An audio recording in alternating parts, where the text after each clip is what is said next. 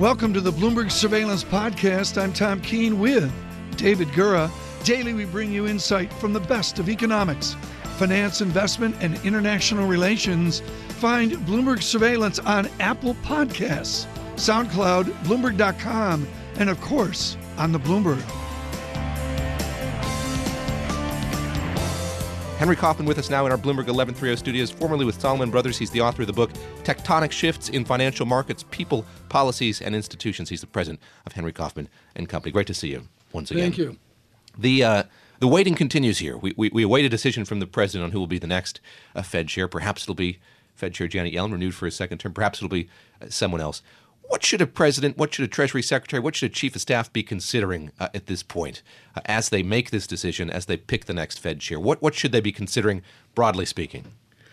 Well, they ought to first of all have an awareness of the candidate's experience. Financial experience is very helpful. Having an academic background in banking, finance, and economic theory is also extremely helpful. Being able to manage others around the chair, meaning the other members of the Board of Governors or the FOMC, who are usually PhDs, those people have to be led, they have to be managed, they have to be influenced. And someone coming from the outside with limited experience will have some problems in doing that. Is, is that the hardest thing to assess uh, in advance? We talk about John Taylor, I was a professor at Stanford with a lot of government experience, Kevin Warsh. It, it, it's hard to estimate how somebody will be able to interact with others on the board or bring them on board or, or work with them. How do you just begin to, to figure out how somebody might do with that? Well, some of these people, uh, uh, John Taylor, of course, was Undersecretary of the Treasury, mm-hmm. so he has had considerable government experience. Yeah. When you go back through the history of the Federal Reserve chairs, uh, Bill Martin, who was the first prominent one in the post war period, began in 1951 and served for the longest until 1968. He had been at the Treasury. He had been chairman of the New York Stock Exchange. He had also been the head of the Export Import Bank. He had considerable background and knowledge and yeah. took a lot of courses. Uh, on the other hand, um, uh, there, thereafter, uh, you had Arthur Burns, who was secretary, who was the chairman of the uh, the economic advisors uh, at one time, was an expert on business cycles, uh, and so on. And uh, but nevertheless, I can recite all of these for you with their background and experience. A good many of them had a checkered experience as chair. With all that experience, with yeah. all that knowledge in managing they didn't perform as well yeah. as they should have. I want to talk one more question to the Fed, then we've got to get to extremely important headlines for Global Wall Street, and we're honored to have you here. Uh, uh, Dr. Kaufman, let me re- redux the question from television earlier. Can John Taylor be a dove, or is he so rules bound that we're going to be hawk, hawk, hawk? Uh, I, the little I know about John Taylor, he can only be a dove if it fits within his formula. Yeah. Within his formula. Uh, and you don't think there's enough fungibility in the formula or within his Boston speech recently to calm those that worry about a restrictive John Taylor? There, there is a certain amount that can give within his formula. Yeah. And as I said to you before, here we are in 2017. The unemployment rate is four and a half, below four and a half percent, and labor compensation hasn't gone yeah. up. Isn't that an extraordinary well, event uh, over the last eight, nine years? One, one of our themes to talk about. Here are the headlines in all of Global Wall Street. We say good morning to you in London on Radio London, of course, in Awakening East Coast and at New York, but truly to all of our uh, listeners worldwide. David, why don't you run through these important headlines from the Securities and Exchange Commission? Yeah, we were speaking with Ben Bain uh, last week about what the SEC was considering with regard to these MIFID rules, and we're getting some more clarity on that this morning. The SEC is saying it's going to ask for public comments on the market impact of these new MIFID rules. Uh, the SEC is going to mm. give a 30 month reprieve to U.S. firms on EU research rules, uh, and uh, hear the announcement yeah. addressing MIFID conflict with EU on, on payments issues uh, in particular. So those are the main headlines here that we're getting from the Securities and Exchange Commission in Washington. Of course, Henry Kaufman, with his legendary work and modern work, I should say, at Salomon Brothers some years ago, is a perfect person to speak about. The FT had the article yesterday, Robin Wigglesworth, uh, the the idea of Bank of America becoming an investment advisor to accept hard dollars, to accept cash, because they've got to worry. Bank of America, New York, San Francisco, uh, the Carolinas, has to worry about their London clients. This is a real international issue, isn't it? It is uh, an, an, uh, an, important issue, but the issue is how do you maintain the independence of research? How do you hold research accountable to be always objective? Can you have two regimes, a New York regime of compensation to the sell side, et cetera, and a separate regime in Europe and particularly in the city? I think that's exceedingly difficult. I agree. Just, as, as I, I rarely editorialize David, but we're going there right now. and, as I told you, uh, the only way research can be objective in a sell research environment is when the head of research sits in the senior management with all the other leaders on that executive well, committee. I'm going to hope that James Dimon is listening to this conversation this morning. What is your advice to Mr. Dimon? He's got 422 reports, and he's got to figure out what to do with the dynamic between London and New York. What is your advice to my, Jamie Dimon? My advice is bring the head of research into the senior management so that he oversees the extent to which objectivity is maintained in analysis. Because if you sit on top with the other four or five, if that well, issue comes up, it's got to be defended. But come on, off of Volcker Rule and Dodd Frank, the Europeans want to police global Wall Street's right. intellectual output. That's irrefutable. That's yeah, what they right. want to uh, do, and we see that through MiFID uh, too. This is absolutely critical. Do you agree with the Europeans that we should police research, or should the SEC stand up and say, "No, we're not going to do this"? Longer than the thirty-month headline this morning. Well, I I would say research should be policed for its objectivity. Otherwise, it doesn't serve well the client and it doesn't serve well the institution ultimately. And it will always be then looked at as being sell side research. And the definition of sell side research is to push the product, to push the item, to push the underwriting, to push the, the sale or the purchase of stock. And uh, the, uh, the, the investor ultimately becomes aware of this. Very quickly, we'll come back uh, with you in just a moment. But uh, how seismic a change do you think this is going to be? There's so much concern about what it's going to mean for, for jobs and for this part of the the economy as well. How worried are you about the implementation of these rules? Well, I, I, I really think uh, the number of people in research is going to diminish. Yeah. It's going to diminish not only because of what you're talking about, but we, we're, we're creating more exchange traded funds. We are at the same time uh, doing much more much more money going into Vanguard and all of these the passive things. investment. Passive well, let's do this. Let's come back and talk about this. We are honored to have Henry Kaufman with us with these important headlines uh, from uh, the Securities and Exchange Commission. They will ask for public comments on MIFID. Uh, they don't put it down. They don't punt the ball down the uh, uh, the street. They go the 30 month, 3 0, 30 month reprieve to U.S. firms on European research rules. I think that's a critical uh, headline, and they make clear. Uh, Wall Street firms can accept research payments from EU clients. Mm-hmm. Much more on this important issue with Dr. Kaufman. I think the Dow was like 12 points when Henry Kaufman started his career. Where was the Dow when you walked in the Wall Street door? Oh, my goodness. I walked in the Wall Street door, door in January of 1962. I walked into Salomon. Mm-hmm. It must have been in the hundreds. The hundreds, yeah, I would say. Uh, the middle hundreds is my guess. We'll look that up. David Wilson has that statistic available. he has it actually memorized. Um, I'm sure everybody wants to know that you just celebrated your 90th birthday. What is the key to Kaufman uh, longevity? As people know, as we go through this, I don't do this Dr. Doom uh, baloney. You've always been an upbeat guy, mm-hmm. forgetting about the cliches of another time and space. What is the Kaufman longevity formula? Gura and I are taking yes, notes. Well, I, I, I suspect it's have good genes. Uh, and It's not like a glass. Come on, help me here. Is it like a glass of tomato juice every morning? and, and stay active. Stay active. Stay active. Don't retire.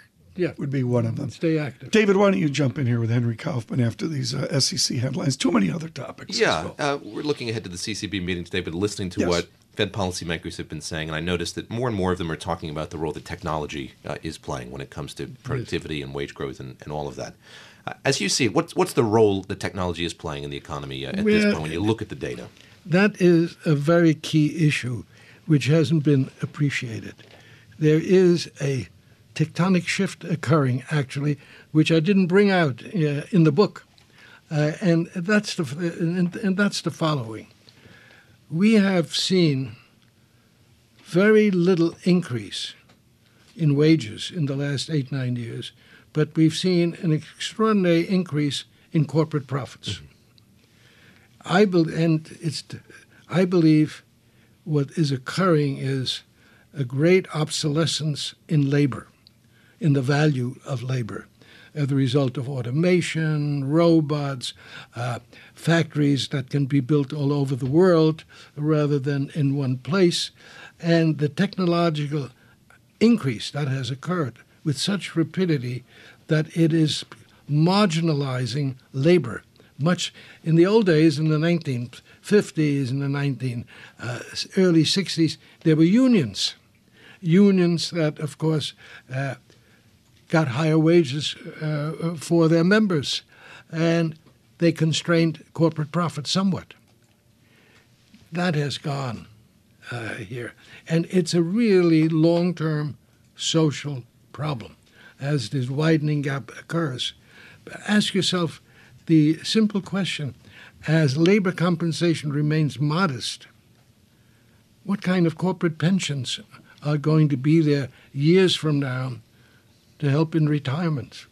Well, we're there right now. I mean, Alicia Munnell up at Boston College has 81% of people not actuarially justified in their retirement. Within these broader issues Yes. is our quest for hard data. You were one of the leaders in looking at hard data.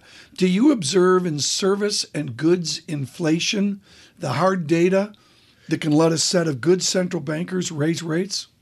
No, I, I, I think, as you know, Ms. Ms. Yellen raises the question, and she hasn't got an answer. Why isn't the inflation rate higher? So here's a policymaker at the highest level is highly uncertain for this relatively modest growth in labor compensation. And I, it, it comes from really the fact that labor is becoming more obsolescent. Robots are replacing labor. Uh, I saw recently a garbage truck. Uh, in my days, the garbage truck used to be manned by a driver and two men. Now I saw a garbage truck with a driver moving along. There weren't the two men. And what happened? There was a crane that picked up the garbage pail, dumped it, and put it down. Uh, as. Now, in about 20 years, there won't even be a driver on that uh, on that car. And if you you don't have to stretch your imagination far. In 25 years, a lot of taxis will be driven without a driver. And uh, this goes on and on. A friend of mine who was just in Japan told me of a robot walking into a patient's room, gives the patient a pill. If the patient doesn't take the pill, an attendant comes along, and then the robot picks up the patient and puts him in a wheelchair. Now, uh, th- th- this is really a Yeah, tremendous replacement that's going on. We, we've got to circle back. Here's the point. You're 90 years old. You're not in a wheelchair. We want to know why. well, let's leave it there. Henry Kaufman with us, and we'll have him in again pleasure, yeah. uh, soon. It is a wonderful book. I can't say enough about tectonic shifts in financial markets, people, policies, and institutions. And I would really emphasize the people part of it. It's a beautiful book. You just want to buy the book because it feels so uh, good from Palgrave Macmillan uh, as well. But the real issue here, for particularly those of you of a younger vintage, it is a beautiful way to get um, a sense of history of where we were and how we got to 2007 and beyond. It's even got a lot on Walter Wriston, which is a very uh, good thing uh, as well. Henry Kaufman, of course, uh, for years with Salomon Brothers and uh, with an association with Lehman Brothers, which we didn't have time to talk about, but we'll do that another time.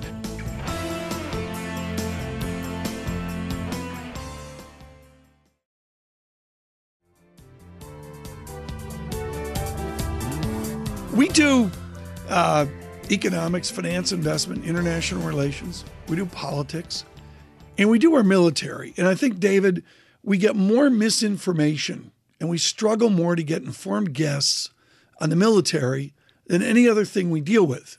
And that's why we were honored to have Admiral James Stavridis with us at Tufts. And uh, General Kimmitt comes on, who's a really interesting guy, a general with a CFA, a, an important financial degree. And it's also why we have George Friedman on because he read Jane's as a kid. he knows every boat, every ship. Even worse, he knows where every boat is. And literally, David, it could be a three hour conversation. Absolutely. George Friedman here with us in our Bloomberg 1130 studios in New York, the founder and chairman of Geopolitical uh, Futures. Let's get to that in just a minute. First, let me ask you about the news of the day. We've been following what's been going on in northern Spain, uh, waiting to hear from the president of the region a little bit uh, later about the path forward. There could be a call for, for new elections there. What do you make of, of what's playing out there? Where do you think this is leading to, not just in Spain, uh, in this region and in Spain, but in Europe generally? What is it? What is it? What's the message about the, the integrity or the health of the, the European experiment? Well, where this comes from is 2008. This is the really important part of 2008. I hate to say this to the people in the market, but that was a preface. What has happened is that it has created massive inequalities in Europe, failed economies, uh, a lot of pretense by the elite. And now you're seeing uh, fragmentation. Scotland almost seceded from the UK. Uh, now Catalonia. These are two, three hundred year arrangements that are coming apart. The Italians, uh, there'll be others coming. So what we're seeing here is what economics is all about. It becomes politics, and it becomes politics where the whole, you know, you're talking about tectonic shift uh-huh. with uh, yes. uh, Mr. Kaufman this is a tectonic shift. We think 2008 is over because interest rates are stabilizing. Oh no, Catalonia is 2008 writ large. Are politics playing a greater role uh, in in the economy, uh, in policy than they have uh, in the past? I, I, think of just what happened with Brexit, what happened with the U.S. election, um, the rise of populism that we saw. When when you look at the economy, how big a role is politics playing at this point? Well, the economy is politics. Uh, the tax code, the uh, regulations, the political pressures all affect it. Uh, when things are relatively stable, there's this feeling that the markets operate on their own. But historically, I mean, what made the great expansion possible was World War II. And that was pretty political. And that set the stage for a generation of growth. Vietnam, in turn, well, I, I, think we should rip up the script here. Dr. Kissinger, among others, has talked about the refugee migrant moment in Europe is to be almost trans-century, to go across centuries of historical experiment. And we've seen recently the politics of Austria, the politics of the Czech Republic. How does George Friedman filter not so much the fact of migrants and refugees in Europe, but the scale of it, the amplitude of the last 12 months. And the breathtaking indifference by the elite to the entire process. Because from a European point of view, the Germans and the German elite were very generous, but they weren't going to live in the same neighborhoods with them. The people who wanted, thought the migrants should come in were very kind, but they weren't going to be the ones paying the price of social dislocation and everything else. Like when I moved to the Bronx from Hungary, uh, you know, everybody was very kind to me, but they weren't living there, and it was a tough neighborhood. So the issue here is 1956, uh, 49. 49. 49. I came here 52. I was, uh, we came to the United Did States. Did they think you were a communist? I mean, was it then enough a shift that you were the little kid that was a commie? Because No. that's how we felt with the kids in 56 and the debris after that. No, we, we were afraid of the Puerto Ricans, and we were afraid of the Italians, and we were afraid of the Yeah. Irish, and they were afraid of us. So when you have immigration, you have social instability. And so the people who didn't want it were regarded as immoral. The, you know, you know, dark people who don't understand that they're evil. This ripped Europe apart. It wasn't the migration, but the manner in which the same people that voted for Trump were presented. So we have a massive split between the elite, who sees themselves as moral judges, and the working class, the poor, who see themselves as bearing the burden of the generosity of the elite. Let me ask you about um, the negotiations over NAFTA, and we were talking about politics being the economy, and, and perhaps vice versa. There, what do you make of the the signaling that we've seen here? Uh, you have negotiation teams from these three uh, countries working on rehashing that deal. All the while, you have uh, one of the three nations' head of states raising the specter of terminating the deal. Uh, there's some political signaling, uh, if, if any. How optimistic are you that this process is going to play out, and how uh, destabilizing would it be to have no trade deal for any period of time between these three countries? I'll, I'll give one fact: the largest export partner of California is Mexico. The largest export partner of Texas is Mexico. You've got the largest Republican, the largest Democratic uh, representatives in Washington, and the last thing they want is anything that screws up NAFTA.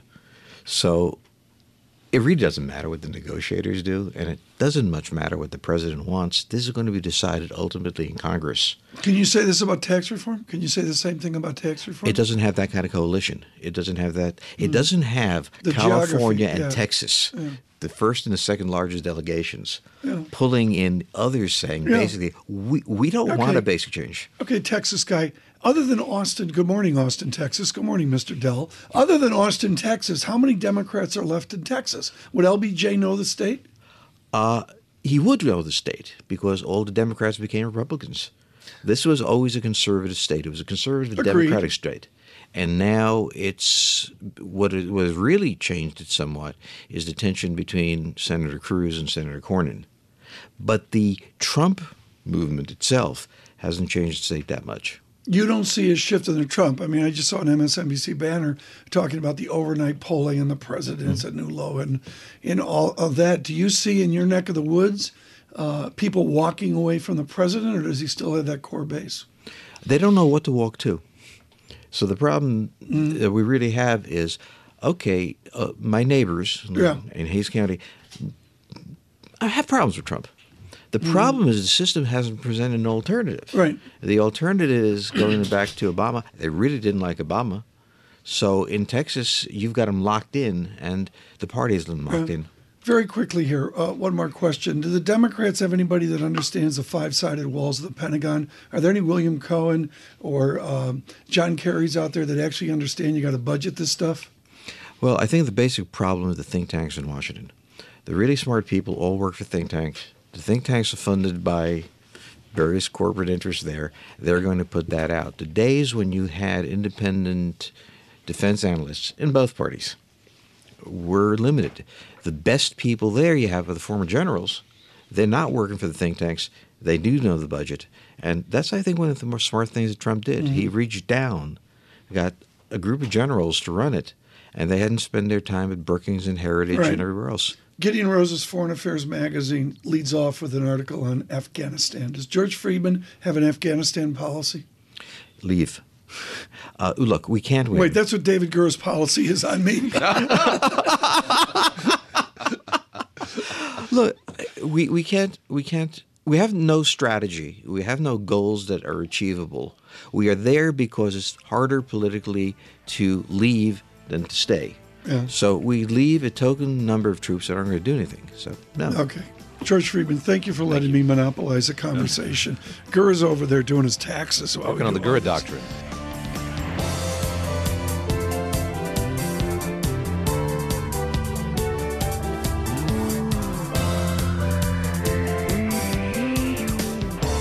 The news flow this morning is extraordinary. A too short a visit with Arthur Levitt, the former chairman of the SEC. Arthur, I uh, was amazed at the 48 hour news flow of an SEC really saying something about the changing of how research gets paid in London. Henry Kaufman said this morning there has to be one model. Do you agree there needs to be one global model for research, intellectual, and sell side compensation, or can Wall Street in New York go it alone?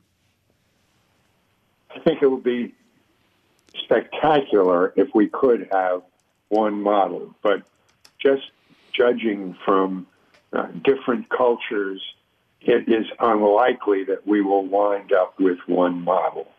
I, I think, uh, as far as MIFID is concerned, the flashpoint obviously are on research payments, uh, which ends the practice of asset managers receiving research for free from banks and brokers in return for placing trades with them. Now, how are you going to make sure that that really holds? And I think the whole question of the responsibility that goes with becoming an investment advisor, which is uh, what the Bank of America Merrill Lynch has done. Uh, I suspect that if they go ahead on this, we're going to see uh, all of the major players file as investment advisors. And that carries with it responsibilities that they've never had to yeah, face. exactly. Before. That's Yeah. a big change. Arthur, Dave- Arthur, what does this say to you about timing and about the, the SEC's uh, ability to reckon with what's happening here in just a matter of months? This no action relief, uh, Jay Clayton says, the chairman of the SEC, designed with input from a range of market participants to reduce confusion and operational difficulties. We're looking at 30 months, a period of 30 months during which we could uh, get comment from participants uh, in, in the marketplace. Uh, why did this happen sooner? Uh, this is such a difficult area, and a mistake has implications not just for U.S. markets, but for global markets. I think Jay Clayton has done a superb job of responding to many of the issues that have uh, impacted the SEC, and I think he's taking the right steps here because uh, if he miscalculates, as I said before, the implications to Yeah. global markets could be great.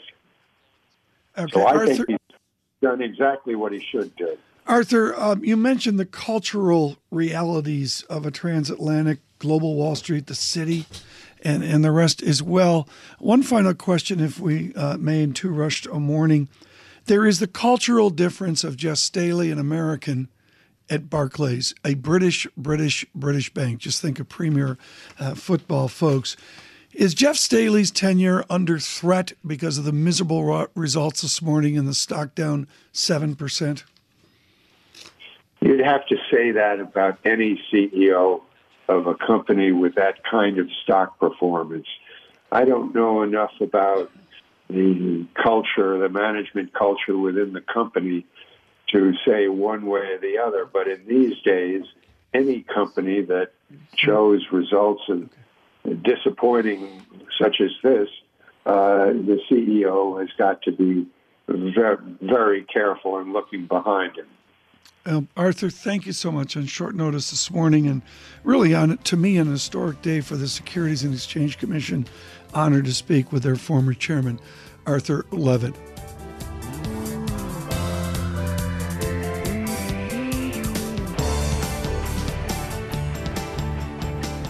Thanks for listening to the Bloomberg Surveillance Podcast.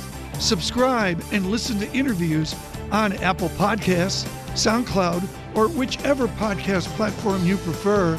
I'm on Twitter at Tom Keene. David Gura is at David Gura. Before the podcast, you can always catch us worldwide on Bloomberg Radio.